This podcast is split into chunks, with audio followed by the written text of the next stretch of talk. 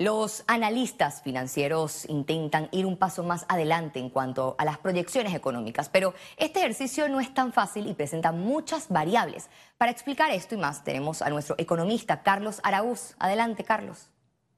Gracias, Valeria.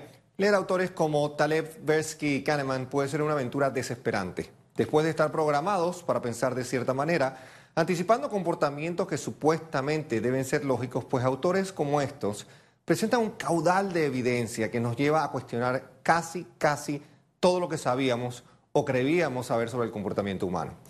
Esto de predecir variables económicas es un ejercicio altamente complejo con fluctuaciones en ciertas áreas casi indescifrables. ¿Por qué la pobreza es tan difícil de erradicar, especialmente en un país rico, supuestamente como el nuestro, si tenemos todo para hacerlo? Los economistas y analistas financieros creemos poder predecir el futuro a través del diseño de estrategias que solo descansan en nuestra arrogante confianza y poca humildad. Las lecciones de la pandemia o de cómo se eligen atletas en una lotería son potentes. El mundo es muchas veces tanto más complejo de lo que quisiéramos admitir. El mismo Paul Krugman, ganador del Nobel de Economía, lo ha dicho una y otra vez con referencia al mercado de valores. Muchas veces los grandes analistas están simplemente adivinando. Hemos visto acciones en el manejo de la dolorosa pandemia que han descansado en el criterio muchas veces no sustentado por la ciencia, es decir, actuando en base a poca información veraz o comprobada.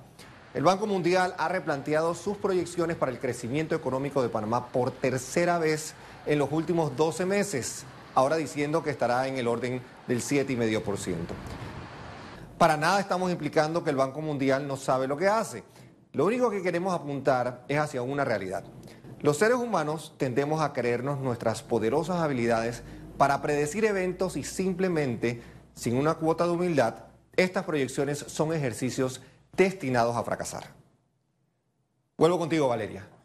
Muchas gracias, Carlos. Interesante análisis, datos que muchas veces desconocemos y que son vitales para entender la economía de nuestro país.